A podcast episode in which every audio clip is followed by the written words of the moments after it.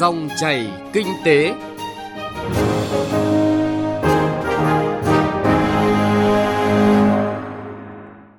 Biên tập viên Bá Toàn xin chào và cảm ơn quý vị đang nghe dòng chảy kinh tế thứ tư ngày 20 tháng 11 năm 2019. Thưa quý vị và các bạn, những năm qua, tiến trình hội nhập của Việt Nam đã chuyển sang một giai đoạn mới, giai đoạn hội nhập toàn diện. Hiện Việt Nam đã là một trong những quốc gia đóng vai trò quan trọng, tích cực và chủ động tại nhiều diễn đàn khu vực và quốc tế. Đặc biệt, trong bối cảnh kinh tế thế giới có nhiều diễn biến khó lường, Việt Nam vẫn duy trì quyết tâm mở cửa, hội nhập với kinh tế thế giới trên cơ sở các nguyên tắc phù hợp, đường lối đối ngoại, đa phương hóa, đa dạng hóa các mối quan hệ. Một dẫn chứng cho đường lối kiên định đó chính là Hiệp định Thương mại Tự do giữa Việt Nam và Liên minh châu Âu, EU, gọi tắt là EVFTA, đã được hai bên ký kết vào cuối tháng 6 tại Hà Nội. Kết quả này cũng khẳng định sự chủ động và năng lực hội nhập của Việt Nam trong sân chơi toàn cầu. Và trong chương trình dòng chảy kinh tế hôm nay, chúng tôi dành toàn bộ thời lượng để thông tin tới quý vị và các bạn nội dung Hiệp định EVFTA và triển vọng với các doanh nghiệp Việt Nam với sự đồng hành của khách mời là Phó Giáo sư Tiến sĩ Nguyễn Anh Thu, Phó Hiệu trưởng Trường Đại học Kinh tế, Đại học Quốc gia Hà Nội. Xin cảm ơn Phó Giáo sư Tiến sĩ Nguyễn Anh Thu đã nhận lời tham gia chương trình. Vâng, xin à, kính chào à, các à, quý vị nghe đài.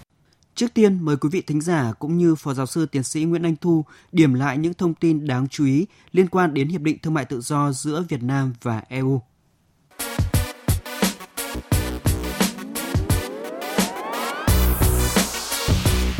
Hiệp định Thương mại Tự do giữa Việt Nam và Liên minh châu Âu EVFTA là hiệp định toàn diện, chất lượng cao và đảm bảo cân bằng lợi ích cho cả Việt Nam và Liên minh châu Âu. Hiện nay, Liên minh châu Âu là một trong những đối tác thương mại quan trọng của Việt Nam.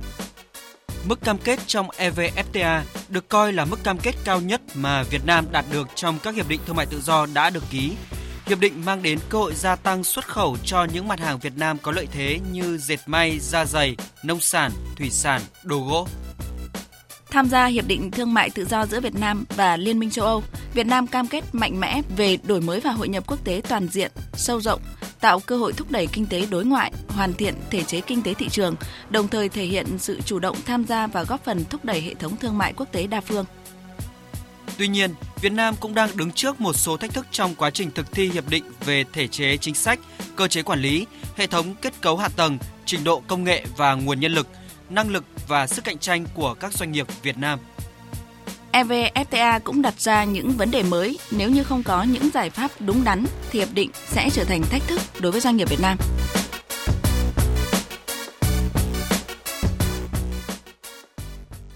Thưa quý vị và các bạn, với cộng đồng doanh nghiệp nước ta, đặc thù nhiều doanh nghiệp vừa và nhỏ, EVFTA đặt ra những vấn đề mới. Nếu không có những bước chuẩn bị kỹ lưỡng, những chiến lược dài hơi, doanh nghiệp Việt sẽ gặp rất nhiều khó khăn – và để làm rõ hơn nội dung này, như chúng tôi đã giới thiệu, chương trình hôm nay có sự tham gia của Phó Giáo sư Tiến sĩ Nguyễn Anh Thu, Phó Hiệu trưởng Trường Đại học Kinh tế Đại học Quốc gia Hà Nội. Vâng, thưa Phó Giáo sư Tiến sĩ Nguyễn Anh Thu, Hiệp định EVFTA mở cái cửa đầu tư sản xuất tại thị trường Liên minh châu Âu, nhất là trong những lĩnh vực tiềm năng như là dệt may, giày dép, đồ gỗ. Bà đánh giá như thế nào về tác động của hiệp định này với các doanh nghiệp?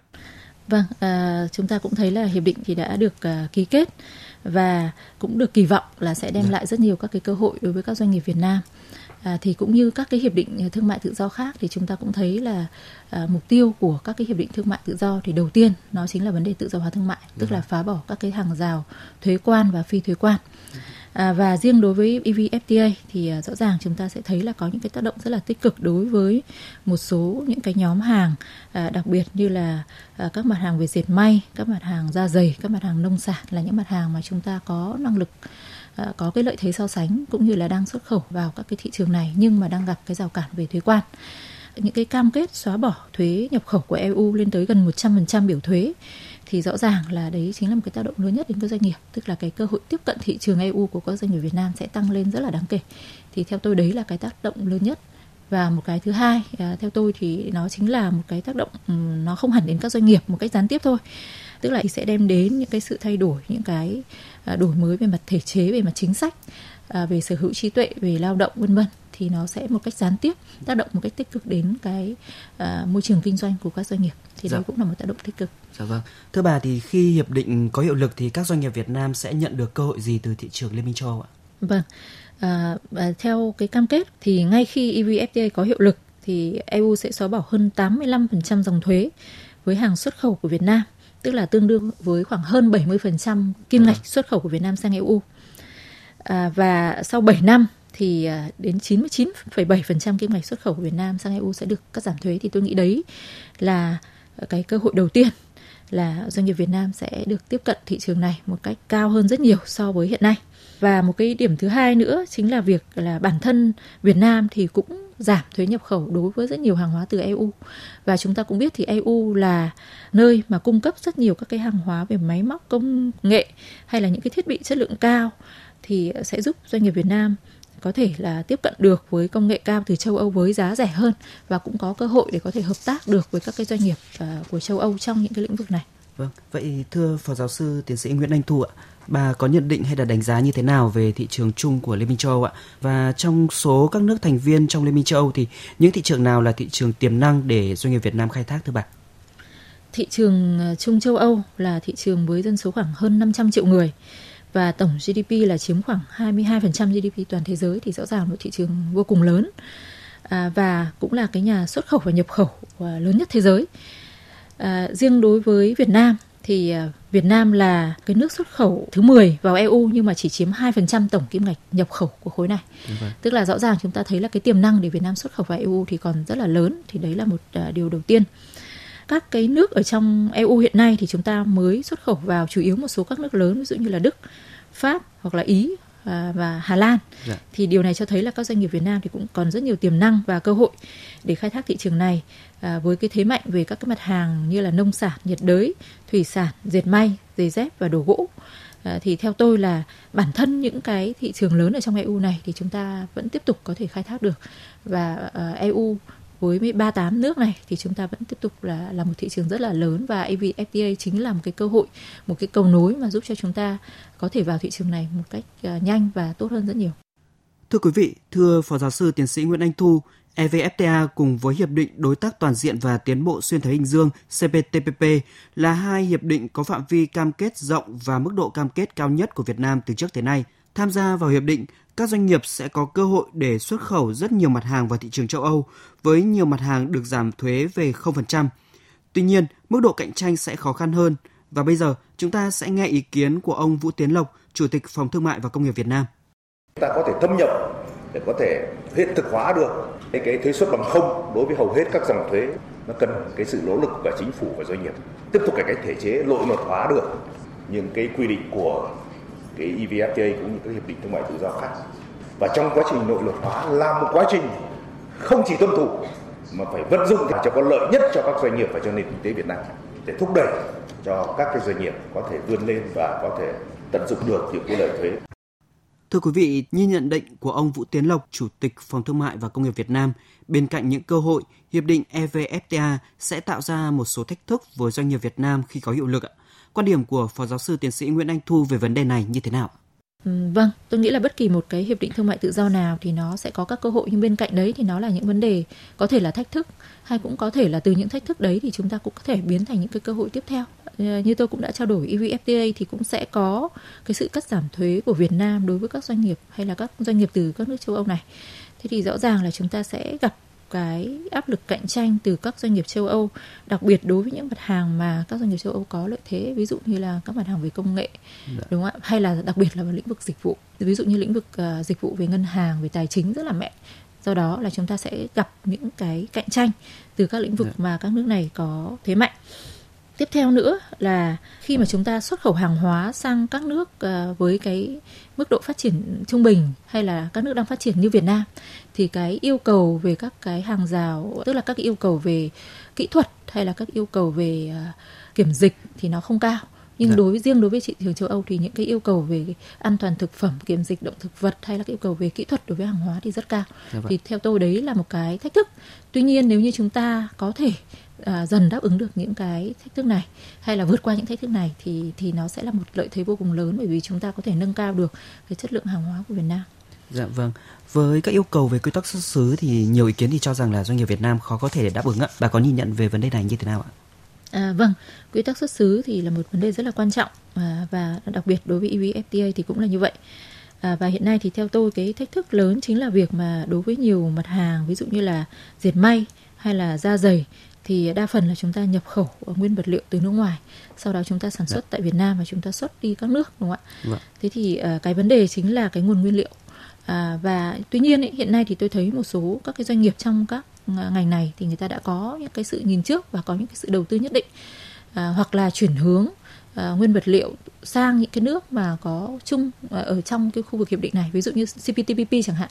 Hay là ví dụ như EVFTA thì họ có thể là nhập khẩu những cái nguyên vật liệu từ các nước châu Âu đối với những mặt hàng mà có chất lượng hay đòi hỏi chất lượng cao. À, hoặc là có thể là đầu tư vào những cái nhà máy để có thể sản xuất được à, ví dụ như là vải chẳng hạn tại Việt Nam bởi vì quy tắc xuất xứ từ vải trở đi thì chúng ta có thể đáp ứng được nếu như chúng ta sản xuất vải tại Việt Nam thì tôi nghĩ đây là một cái thách thức và chúng ta cần thời gian để chúng ta có thể vượt qua được cái thách thức này.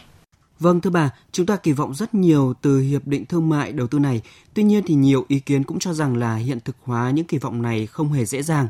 Như thực tế một số FTA mà chúng ta đã ký kết cho thấy ạ, quan điểm của bà như thế nào về vấn đề này ạ? À, vâng, thực ra chúng ta không thể kỳ vọng là một hiệp định thương mại tự do hay là cái tiến trình tự do hóa thương mại nó sẽ ngay lập tức nó mang đến cho chúng ta à, những cái lợi ích đối với các doanh nghiệp cũng như là đối với chính phủ hay đối với Việt Nam nói chung. À, mà chúng ta chỉ coi các cái hiệp định nó tạo ra những cái cơ hội. Nếu mà chúng ta có thể tận dụng được những cơ hội đấy thì chúng ta mới có được các cái lợi ích.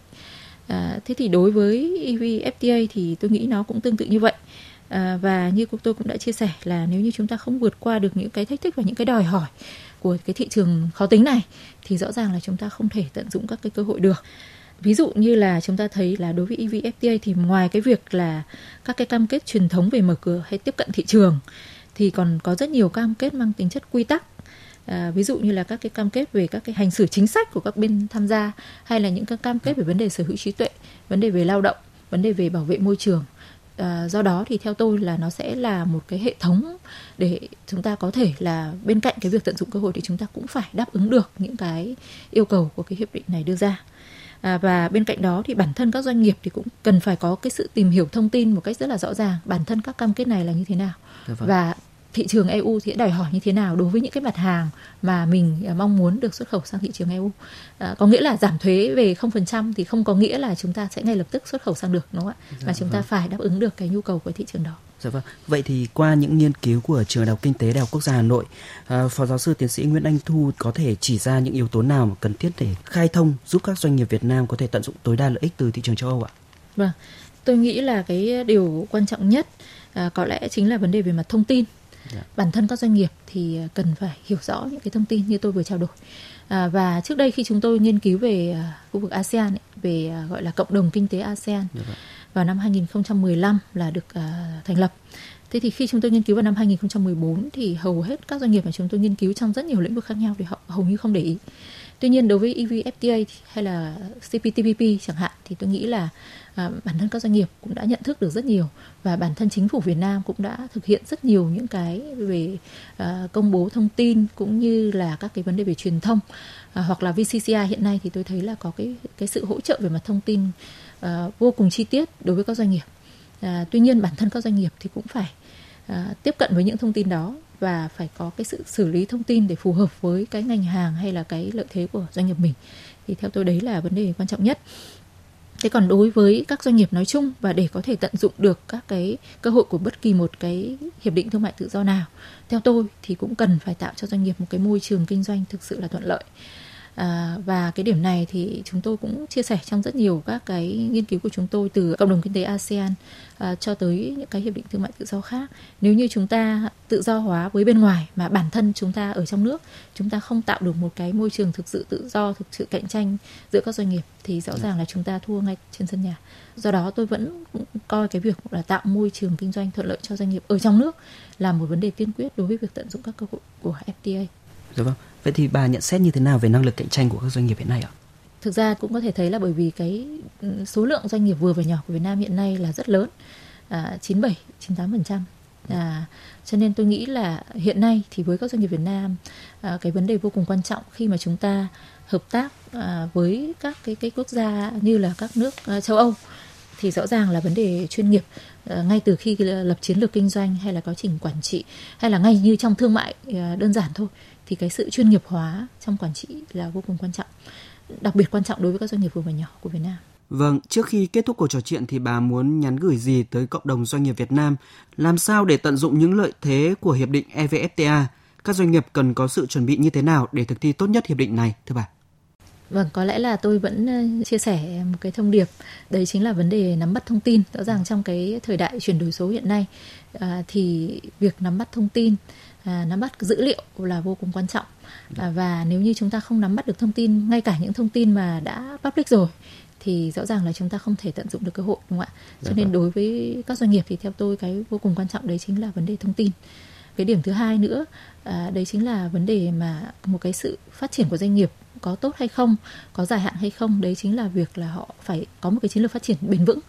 Tức là khi mà chúng ta làm mà hay là xuất nhập khẩu ừ, hàng hóa đối với những thị trường mà tương đối dễ tính ví dụ như là Trung Quốc chẳng hạn hay một số thị trường khác ở các nước đang phát triển thì có thể chúng ta không thực sự là chuyên nghiệp lắm trong cái quá trình làm. Nhưng với những thị trường như EU như là các nước trong EU thì rõ ràng là cái vấn đề chuyên nghiệp hóa thì chúng ta đôi khi phải cần một chút thời gian chứ chúng ta không thể đốt cháy giai đoạn được do đó việc đầu tư bài bản và có chiến lược dài hạn thì theo tôi là rất là quan trọng Dạ vâng, xin cảm ơn Phó Giáo sư Tiến sĩ Nguyễn Anh Thu, Phó Hiệu trưởng Trường Đại học Kinh tế Đại học Quốc gia Hà Nội đã tham gia chương trình ạ. Vâng, xin cảm ơn. Thưa quý vị và các bạn, với cam kết giảm thuế, Hiệp định Thương mại Tự do giữa Việt Nam và EU EVFTA kỳ vọng thúc đẩy hợp tác giữa doanh nghiệp Việt Nam và doanh nghiệp châu Âu. Tuy nhiên, cơ hội sẽ chỉ đến với những doanh nghiệp đã có sự chuẩn bị kỹ càng. Bên cạnh các chính sách hỗ trợ doanh nghiệp của nhà nước, bản thân các doanh nghiệp cũng phải tìm hiểu về EVFTA – có lẽ lúc này, thời gian để chuẩn bị cũng không còn nhiều nữa. Đây là khoảng thời gian nước rút để các doanh nghiệp tiếp tục tìm hiểu nhằm tận dụng tốt nhất cơ hội từ hiệp định. Và tới đây, thời lượng của dòng chảy kinh tế cũng đã hết. Chương trình hôm nay do Bá Toàn và nhóm phóng viên kinh tế thực hiện. Xin chào và hẹn gặp lại quý vị và các bạn. Thông tin nhanh, chân thực, phân tích sâu những diễn biến thị trường, vấn đề kinh tế. Các chuyên mục hấp dẫn Cà phê doanh nhân, chuyện thị trường, kinh tế số.